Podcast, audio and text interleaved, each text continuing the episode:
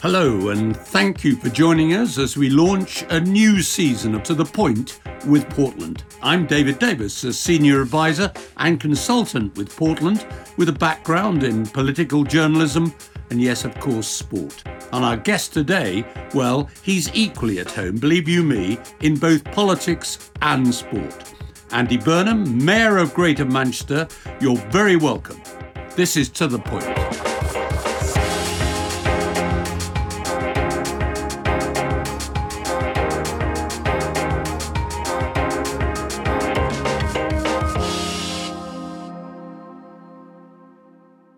Andy Burnham, I've worked out that I think I've known you for more than 20, probably 25 years, and even before you were a member of parliament. And perhaps I flatter myself, but we, I think, share twin passions for politics and football in particular. If I asked you which was your greater passion, what would you say? um, I probably would say football. It was my first love, David. So yeah, that's been the constant in my life. Politics was a sort of a, uh, a thing that grew later in life, but football has been ever present in all of my 51 years. And by my reckoning, I think we first met properly in 1998. So 23, uh, 23 years ago. And I think we did have uh, instant common ground, didn't we? Uh, in, in the, the political or, or, the politics of football, shall I say? And there's plenty of those, and, and you know all about that. And probably the politics of football are greater than the politics of politics, as I think we used to say. But actually, there are similarities. It's always seemed to me between football and politics, not just because they cheer the winners and they boo the losers, and this week's winners are next week's losers. But also, I would argue very seriously that the gap between rich and poor is extreme in football and extreme in our country. Do you agree with that? Yes, I do. And you're right, there are real parallels. I often watch managers in terms of the way they handle the the pressures of the, the public domain. And it's a very similar role, I think, uh, at times to the role of the of the politician. And when it comes to football as a microcosm for society, well, yes, you know, uh, over the last 30, 40 years, the vested interests, if you like, have got hold of many things, you know, football be, being one of them. And I think we've been through a period in this country when we've had to question whether things are being truly run in the public interest or are they being running the interest more of some than others. And I think football certainly found itself in those debates over recent years. And you and I were, were there, weren't we, when we were digesting the very early effects of the creation of the, the Premier League. And it's a mixed picture, isn't it, David? You know, the, the football industry of, of, of England has put the country on the map. It puts our cities on the map, probably more than anything else does. But at the same time, it, it comes at a, a, cost as well. And um, I think our you know our game has has been a little too much in the grip of of certain uh, private vested interests, and sometimes the public interest has suffered as a result. As culture secretary in Gordon Brown's government, I mean, you discovered what it was like to be booed inside a, a, a, football ground, notably at Anfield, and not just because you were an Evertonian, of course. And yet, you know, that for sure reopened the whole issue of what really happened to those who died in the the awful Hillsborough disaster. It, it always seemed to me that for you was a life changing experience. Is that right? It, it, definitely was. I mean, you've absolutely um, called that correctly. So I was at, at the other semi final uh, on the 15th of April 1989. I was at Villa Park watching Everton beat Norwich, but it wasn't a joyous, riotous semi-finals. Often they were with Everton in the 1980s. This was a very sombre uh, Villa Park uh, because news was already filtering through. So, you know, if you if you go from there, the 19-year-old Andy Burnham at Villa Park to the uh, what was then I think the 39-year-old uh, Andy Burnham at Anfield on the day of the 20th anniversary, and and I agonised David about whether or not I uh, should go and accept that invitation because I knew I had nothing to say. I knew I was in a government that hadn't done enough for Liverpool supporters, indeed for the whole city. But in the end, my decision to go was born out of a, a decision in some ways to step outside of the, the tram lines of government. And I um, decided that I was going to go, and in the words of my younger brother who gave me this advice, go if you're going to do something for the families, is what, what my younger brother John said to me. And I kind of went there very much with that with that intention, you know, to, to use the, the the moment to break out of the the impasse that uh, the Hillsborough families had found themselves in. But yes, I don't think my political career was ever the same uh, after that. I'd kind of made a break from the path that I was on. I'd changed path, if you like, and I'd kind of seen how, to be honest with you, you know, you you kind of have to be pre- be prepared to act independently at, at times in life to to make change happen, and that was certainly a big moment of change for me. When you look back on your days in government, in central government, do you think you didn't act independently enough sometimes? Certainly in the early days of my ministerial career, or, or in the early days as a, a backbench MP, uh, I don't think I had all of the confidence that I needed at that point to defy the whips and you know step outside of the, the party line.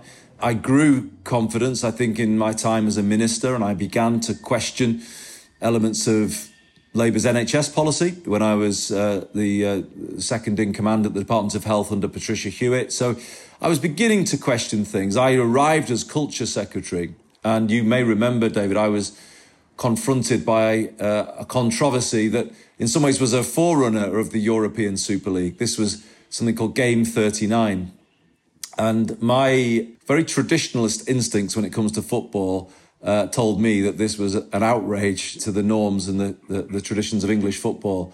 Uh, but I was very much under a sort of instruction from uh, number 10 that this was to be supported because the Premier League was to be supported.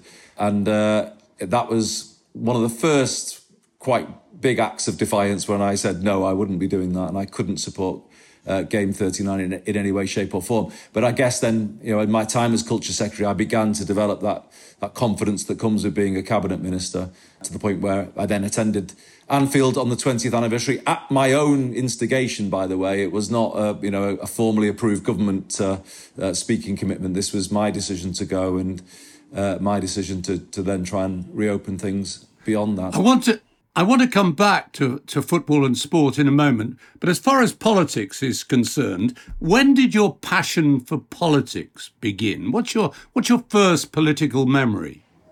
My first political memory is watching Boys from the Black Stuff with my mum and dad and asking questions about what this was all about and why were people uh, you know living like this. You know, obviously a city that was just down the road from where I where I grew up. And I guess that was the start of the 1980s. You go forward a few years um, to the mid 1980s.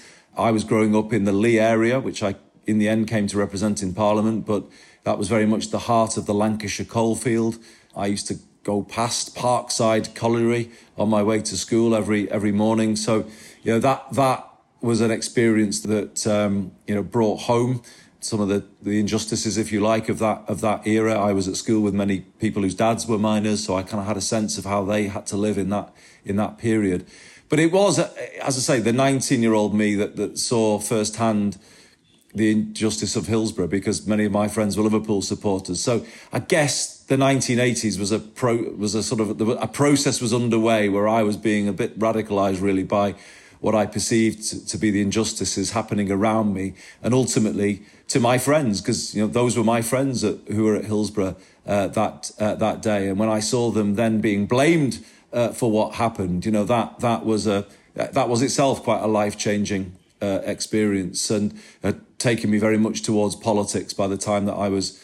Uh, leaving university and trying to make my make my way in the world, and I guess what's always kind of characterised my politics, David, is this sense of the North not being treated as fairly and as equally as, as other parts of the country. I, I kind of had that sense being at Cambridge. You know, I, I went from a very depressed northwest England in, in the late 1980s to study at Cambridge and kind of had this first sense of, oh my goodness, this country is, is two countries actually. Um, there's a totally different world here. Throughout my life, actually, I've kind of felt I've lived in those two worlds with one foot in, in both. You know, the, the, world where I grew up and the world where I then sought to try and make my way in my career. And I've always struggled to relate one to the other because they are so different. England is so different, isn't it, in different in different places, and um, that's kind of shaped my politics, I guess. Were you always Labour? Always. from what sort of age would you say you would have you would have said to yourself, "I am Labour"?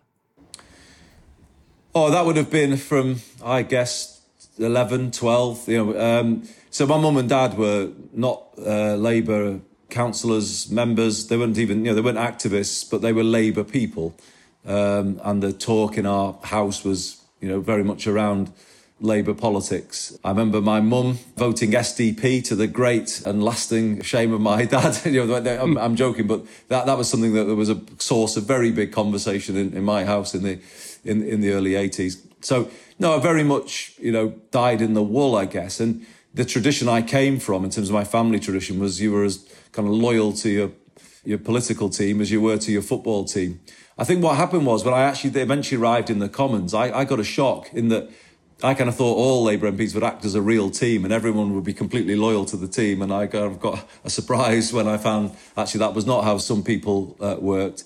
And I'll be honest and say that my, my loyalty to the Labour Party has been tested at times uh, over the years. And uh, yeah, that's, you know, it's been easier to support Everton sometimes than it's been to support the Labour Party. But uh, yeah, when I, was knew I was, when I knew I was going to talk to you today, you know, I've, I've read quite a bit about people asking who is the real Andy Burnham. It's interesting the word loyalty keeps coming up as well. I mean, they talk about, it, I suppose, the two leadership bids you've had. You know, he, was he the continuity candidate in 2010, the soft left candidate of 20, 2015? And yet it appears to those who observe you now that you are looking for a new title, tag, whatever that word is, going forward, which is more satisfactory than either of those two titles? I guess I'm kind of working class Labour in, in terms of my origin, you know, my instincts. Um, but you're not old Labour, are you? No, I was no, not well. I, I kind of I guess I was a mix, uh, David. You know, when Tony Blair stood up and said, tough on crime, tough on the causes of crime, that was quite a big moment, actually, because to me, that was working class Labour finding its voice because crime affects the least affluent areas the most, and you know Labour needs to speak directly to that. So that kind of spoke to me. I guess I've got kind of those instincts that you would have um, in areas like Leigh, where I was the MP. You know, strong support for the armed forces, police, but economically quite left wing actually, um, and, and always have been um, very you know, pro public services. So I've kind of got the sort of social instincts that are a little bit more old fashioned, I would guess, than you know some of the people I was at university with, or some of the people I was you know came into the commons with. But then economically, quite left wing, and sometimes that kind of confuses people. I think in terms of do I sit in the left or do I sit you know where where do I actually I, I sit on the on, on the political spectrum. I, I think you, if you were to characterise it in that lineup of the 2015 Labour leadership election, where you had, let's say, Jeremy Corbyn at one end, Liz Kendall at another end, I was definitely playing inside left there in that little lineup, and that that is probably where I fit politically. Um, you know, I'm, I'm, I'm to the left of New Labour definitely, and always was, and was even when New Labour was in was in government. When you took yourself away from Westminster 2015, 2016 and stood to become mayor, inevitably some people said you'd given up on national politics. Was there any truth then, at least, in that? Or had, did you think in those days I might ever go back? It was a, it was a, you know, obviously something I thought very carefully about. And, you know, it was something I discussed very closely with Steve Rotheram, who is the person that I yeah. worked very closely with on, on Hillsborough. And that process of doing that work had kind of led us both to feel that we couldn't really advance the things that we cared about within the Westminster system. And at times within a London centric Labour Party, it was very, very hard to do that.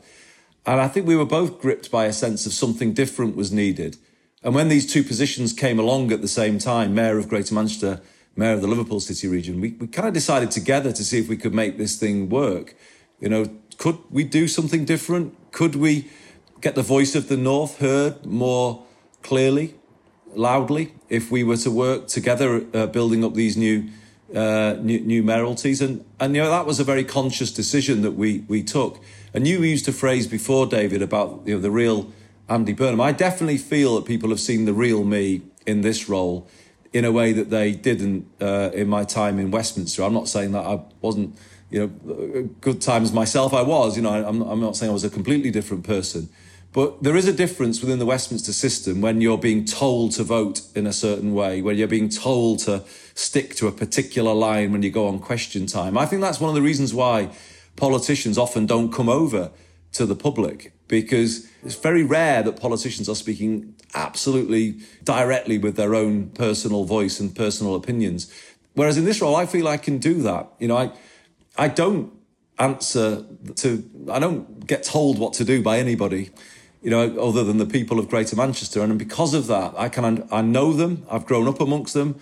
I'm you know kind of familiar with the way people think and feel here, and I think because of that, I, I articulate my views, knowing all of that, and I think it comes over stronger as a as a result of, of that, rather than sort of working through the sort of prism of the whip system and all, all the rest of it that goes with Westminster. So, what have you learnt about yourself, about Andy Burnham as mayor? I mean, is the pressure greater or lesser? Do you feel under greater or lesser pressure than you did as a in a cabinet, in a sometimes um, very unpopular cabinet? Yeah. These days, uh, you you seemed you seem much more at ease. Even, but you know, there there's Andy Burnham standing in the middle of Peter Square giving it a bit of welly, putting it mildly, and you seem like the Andy Burnham I know. Yeah, yeah, I, I, I do. I mean, the the ease comes from the fact that I just know the ground that I'm standing on, and it's ground that I'm familiar with and knowledgeable about. I think the unease, if that, if the opposite uh, of that was on on on show sometimes when I was in Westminster, is sometimes defending positions that you're not entirely 100% comfortable with or or familiar with. So I guess the ease that, that maybe comes over that uh, I have doing this role is is just you know when, when, I'm going out on a position, it's not I'm not doing it for party political grandstanding. To be honest, I'm not trying necessarily to further the interests of the Labour Party. I'm doing my job. I'm doing my job means kind of speaking as as directly as I can for the people here who, who I really care about and and that that is, I, I guess, what comes over.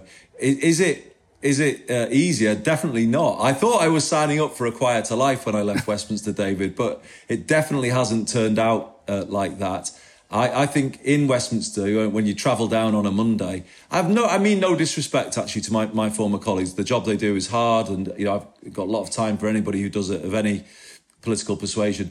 But Westminster itself, I mean, people talk about a bubble. It does, you, you do kind of become a little insulated once you're in that sort of, inside that security cordon and you're in that Westminster world. You know, the, the stresses of the constituency surgery on Friday start to melt, start to melt away a little bit when you get down to Strangers Bar on a Monday, on a Monday night and it's a, a very different world that you're, you're in. Whereas in this job, I'm very much directly confronting the issues that matter to people.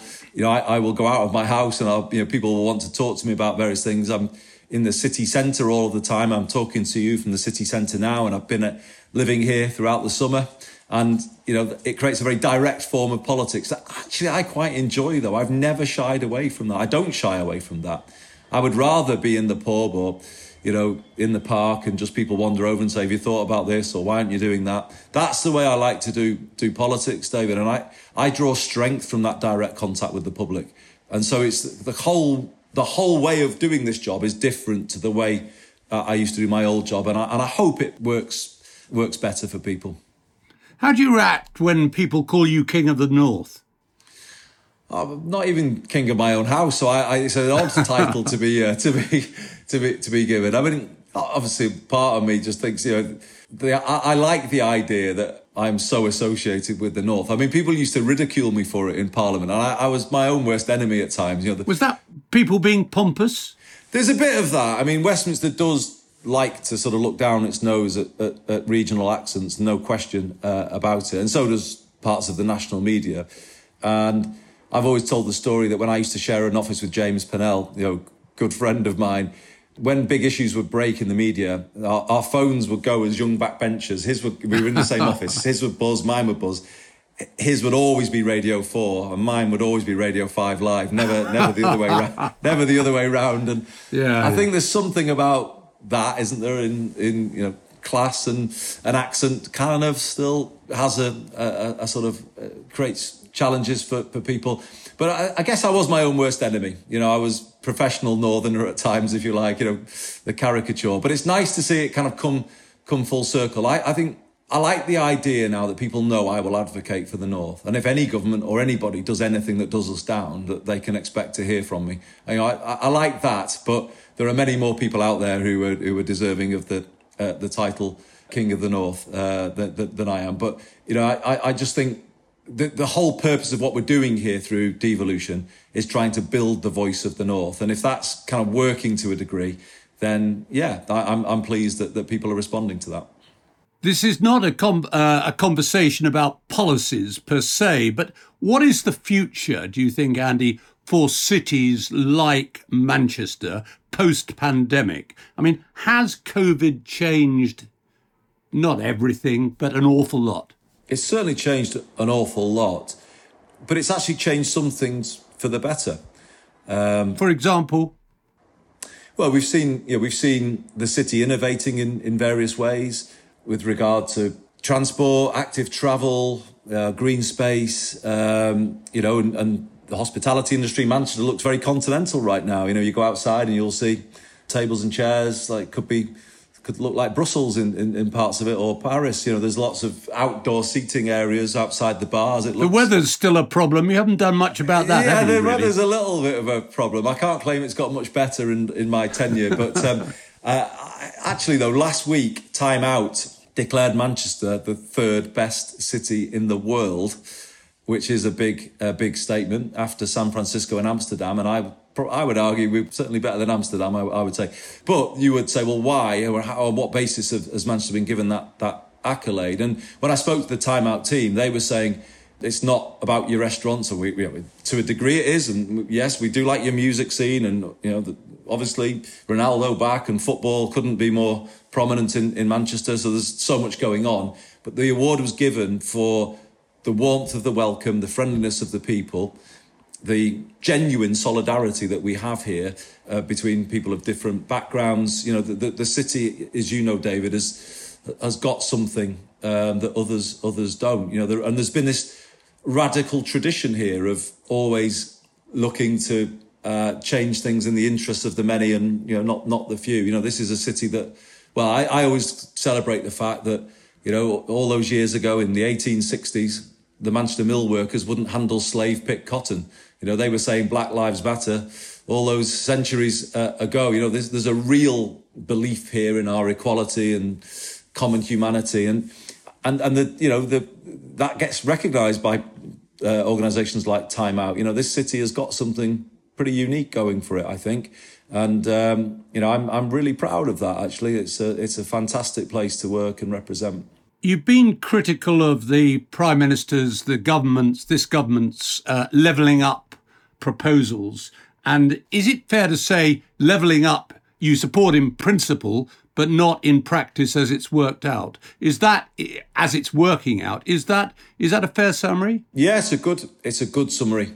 Um, I, I certainly uh, agree in principle it's the right theme. I've waited all my life for a government to come along and say regional inequality is the top order issue of the day. I think that's a brilliant thing, and I'm not going to say it's not because a different government to mine has come along and said it. I've given George Osborne credit, David, for being uh, the first chancellor to speak passionately about the North that I, I could uh, remember. And that's not easy to say, but you've got to, I think in life sometimes you've got to say it as it is, haven't you? What I think George, uh, Boris, and others haven't done is put substance behind the, the, the very impressive words. Uh, and they really haven't done that.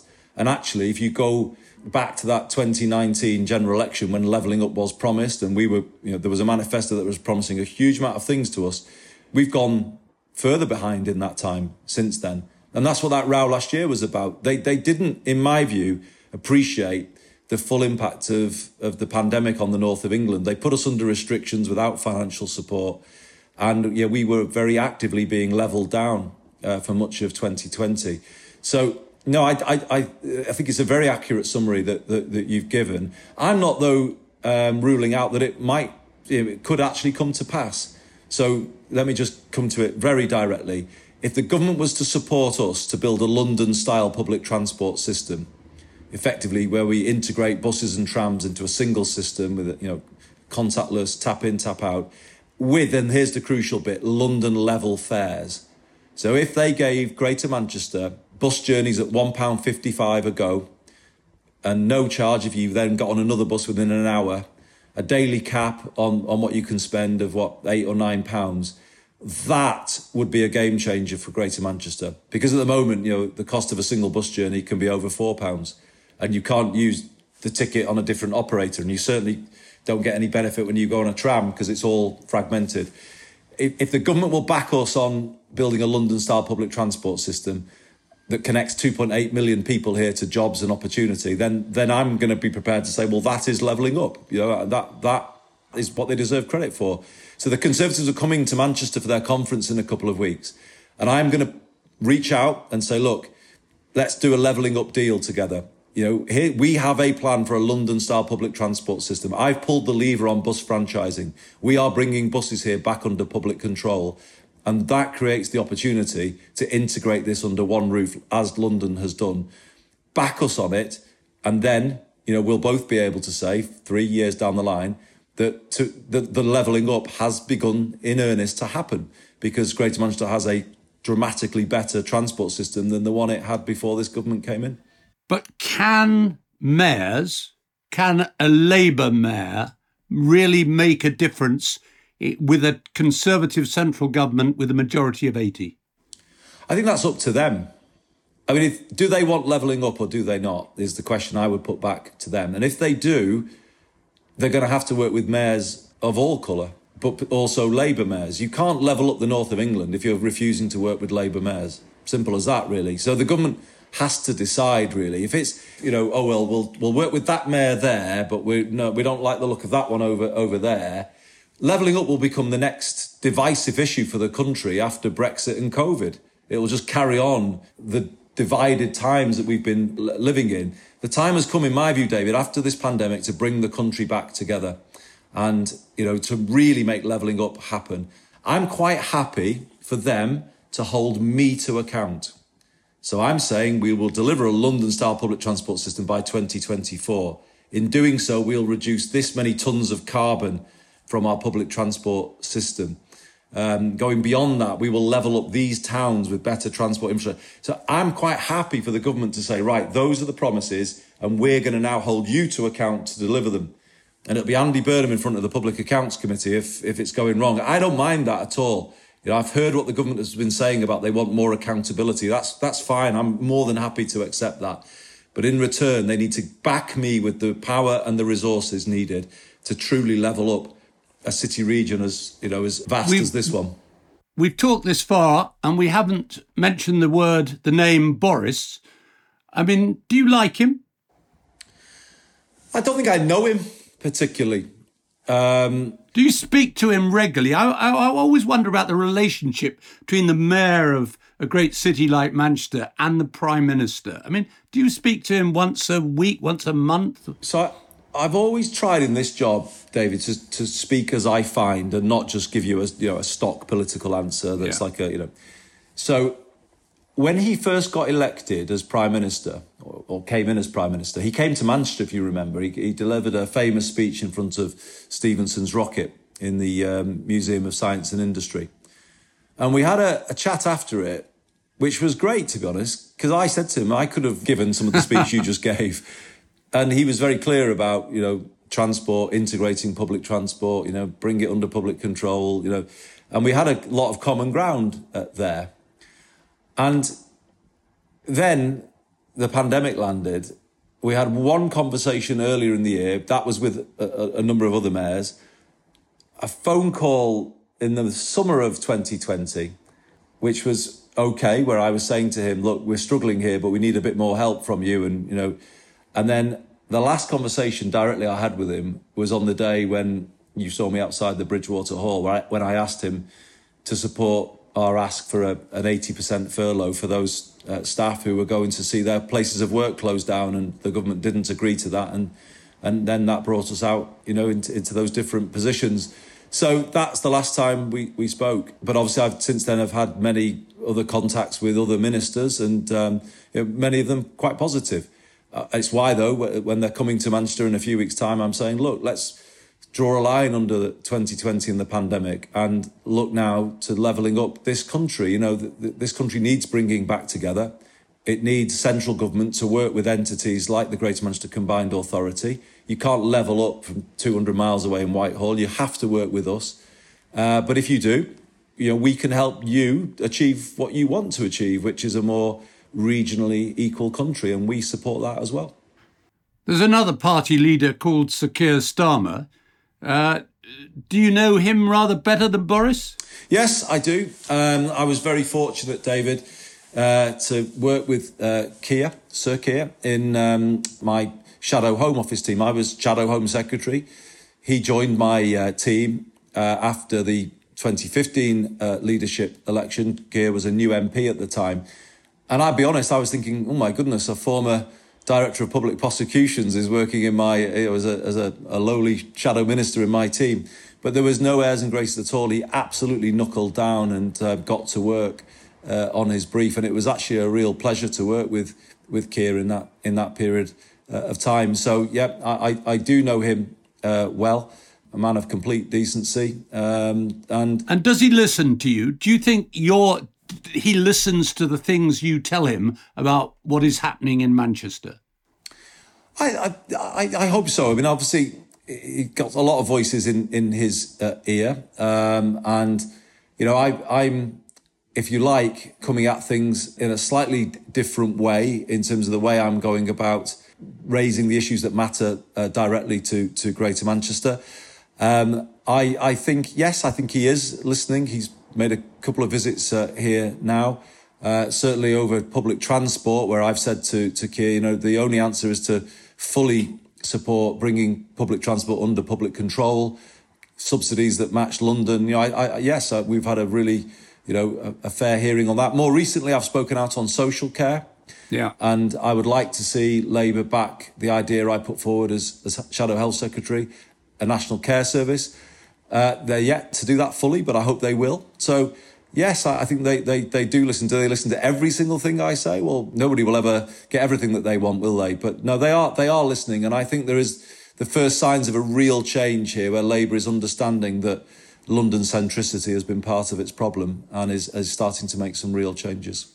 You'll be thrilled to know I'm not going to ask you, do you want to be the next Labour leader? Because I think just about everybody in the world asks you that. I mean, I think it's a fair summary to say you support Sir Keir Starmer, and who knows what the future is going to be. I mean, that seems to me to be a summary of what you say. But there is one thing here that worries people. Do you, do you worry about going back? I mean, Cristiano Ronaldo may be able to go back to Manchester United, but you know, going back to something like Westminster and the front bench and all the rest of it, is that good news for you? The, the, the really, I don't know if it's a good thing or a bad thing to be interviewed by you, David, because you know my mind almost as well as I, I know my, my mind, and I do worry about that. Um, going back is never, it seems to me, a very attractive thing in life, is it? You know, it didn't work for Howard Kendall. Uh, whether it will work for Cristiano Ronaldo, I, I, I don't I don't know. Uh, maybe it will. So, you know, I, yes, I'm, I'm supporting Keir. I, I want to. I, I, want to build English devolution to a point where it's irreversible. I think it's getting close to that point. I'm not sure we're fully at it yet, uh, but that is very much the mission that I'm I'm on at the moment. But you know, there is part of me that's kind of there's unfinished business uh, there. You know, I, I have very strong views I've, I've, I've now come to a position in my, my political career where I have real clarity about what I think the country needs. Uh, I think it, it does need a national care service to deal once and for all with that issue of social care. It does need public transport under public control uh, in all of the big cities uh, outside of, of London. We need a very different approach to housing, where housing is a, a human right enshrined in UK law uh, so that everyone has the chance of a, of, a, of a good life. I think the country does need to be completely rewired Um, I think we need uh, substantial devolution to all parts of England, complete reform of the House of Lords to a Senate of the nations and regions. Uh, and I've now come around to the idea of a more proportional Commons because I don't, you know, the, the interests of the regions are not fairly represented in the current political system. So I guess to the extent that I do see myself going back one day, it would be to, to kind of carry out some of that fundamental change that I've now, you know, really clear about uh, what, what I would like, uh, like to see. The bit that worries me is, would I be happy if I, if I uh, went back? Because I am very much happy in this, in this current role. And I, I, I worry that, you know, the, the, um, the Westminster lifestyle again was, you know, is is, is often not conducive with enjoying uh, enjoying life. Uh, but uh, anyway, that's uh, that's for another day, maybe. You and I came together recently with others seeking an independent football regulator. Don't you find it extraordinary that English football, that you've said and you care so much about, has no agreed priorities and cannot speak with one voice after all these years? I do. And I look back uh, to that time when we were on the football task force together at David, where I kind of first was confronted by those different voices from the Premier League, the Football League, and the PFA. And, you know, it was something of a shock, really, to be honest, to, to see that. And yeah, I, you know, it, it's interesting to me how, you know, all of the things we spoke about then as being risks to the English game well, they apologies. They they came they came to pass, didn't they? You know, they the threat to clubs lower down and Bury as the you know the salutary lesson uh, from Greater Manchester, the growing inequality. Yeah, it all it all came to pass, and it still troubles me that English footballer parts of it anyway are fighting stronger, more independent regulation because in the end, strong regulation guarantees the health of everybody, doesn't it? It may not be pleasant, but good regulation means that the, the whole remains healthy. Um, and, you know, I, I made reference before to other industries like buses. I think in this country, we kind of got ourselves into a position that money and the markets would solve everything. But actually, in the end, they start to destroy some of the things that made things what they were in the first place. And I just think English football, I hope, doesn't kind of move on from the European Super League thing and say, oh, well, that was just a blip and it won't happen again. It could happen again. And we need proper change now to stop it happening again and guarantee a, an English game that will, will captivate, you know, today's teenagers as much as it captivated you and I back in the 60s and 70s. And the other issue that we, we both care about is, I mean, particularly in football, is this issue of the, the racist trolls who are yeah continue it's, it's it's quite gets quite beyond me that when there are solutions around that can make a difference every people when there is a bad incident like after the euro final people say oh this is terrible we've got to do something about it. And then it goes away and it seems to me quite extraordinary that the priority there the pressure there that can come from it's a classic example where government can make a difference with the football authorities and the social media companies. And I think it has, actually. So if I if you think of that late 90s period, I'm going to praise you now. You were a very enlightened voice on the task force on these issues, and not all of football was in the same place, David, was it? If you remember, no. there were some voices saying, "Oh, no, no more action was needed. It was fine," and uh, and it wasn't, was it? And we took steps in that period to change things for the better. So if you remember, it was only racist chanting at matches that was an offence, but it was unenforceable because, you know, obviously, how do you prosecute a chant from all of these anonymous people in a uh, in a home end? And we changed the law, if you remember, to make individual comments a, a, a criminal offence.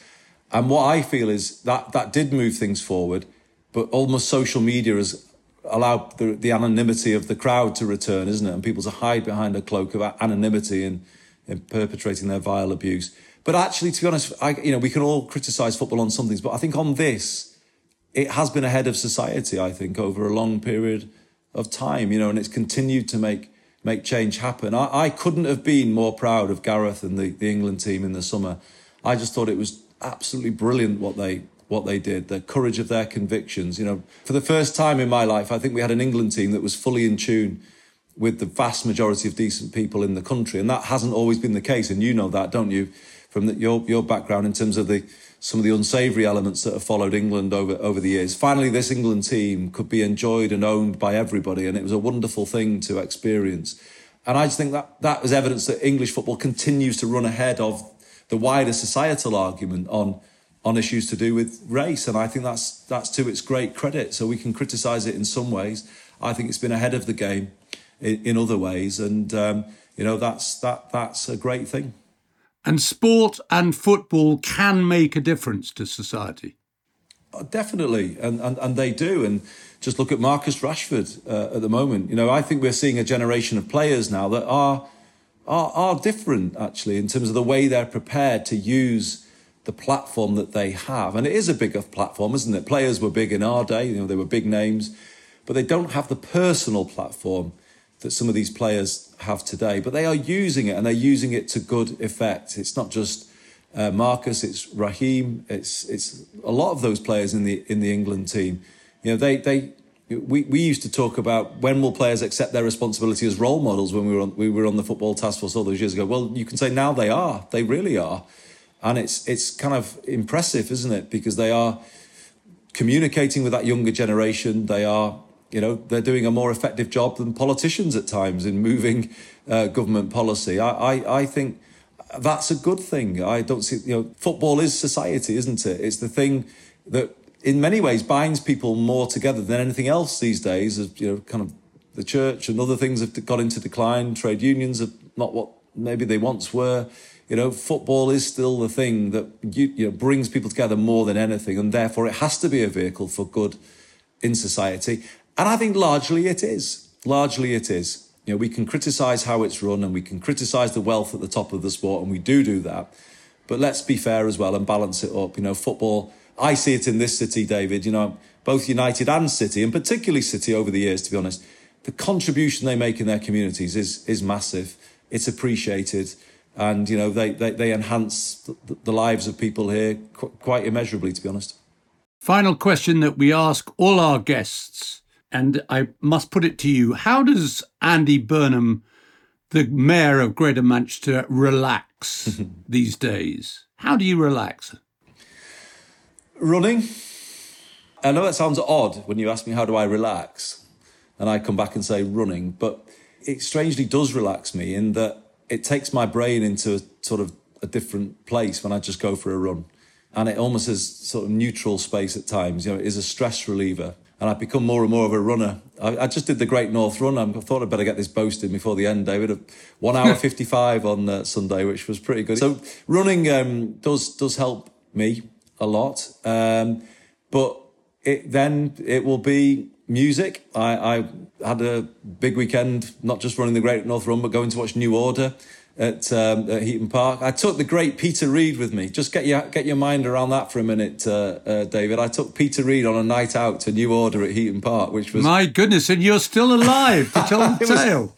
every night's a big night with Peter, and it was yeah, um, absolutely terrific. Though you know, just the the response that he gets from people being out and about. So we were with all my family and Peter was with us and just being with him and chatting about Everton things. And that, that was real relaxation. That was, that was uh, wonderful. So music is a big thing. You know, I, you know, I was at Goodison last night. You know, that takes me out of my, out of my, uh, myself for a, a couple of hours and, and then just the usual things, you know, just I don't know, the odd beer and match of the day and, and goodness knows. Looking after the dog in the yeah, background. Yeah, well, he, he, takes some looking after, as you can see. He's uh, got little man syndrome. He's got a bit of an attitude on, on him, but uh, no, that, that that helps us as well. But um, I would definitely say the running has been a big thing actually in, re- in recent times. You know, it's not just the run itself, but when you come back, I think it helps me relax and switch off from work. And uh, yeah, I don't know what I'd do without it.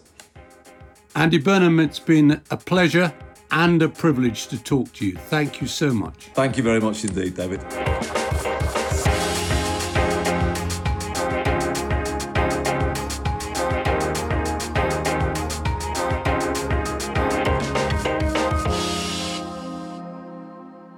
Thank you for listening to To The Point with Portland. You can find out more about Portland and what we do at www.portland-communications.com and you can follow us on Twitter, LinkedIn, and Facebook.